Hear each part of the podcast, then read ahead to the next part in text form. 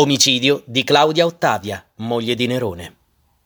Qui nella Domus Aurea, sua dimora imperiale, l'imperatore romano Nerone si rese protagonista di alcuni degli omicidi più violenti e sanguinari della storia di Roma, e le vittime spesso erano pure suoi familiari. L'omicidio forse più terribile e atroce, però, è indubbiamente quello che Nerone riserva alla ex moglie Ottavia, dietro suggerimento della nuova compagna Poppea. Innanzitutto l'imperatore accusa Ottavia di averlo tradito con Aniceto, il comandante della flotta navale di Miseno.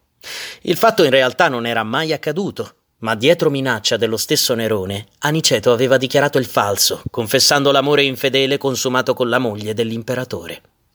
Ottavia viene quindi mandata in esilio sull'isola di Pandataria, l'attuale Ventotene, e Nerone prende in sposa Poppea.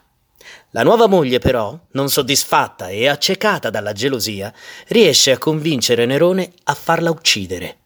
Ottavia viene presa in consegna dagli uomini dell'imperatore e dopo essere stata legata strettamente, le vengono recise le vene.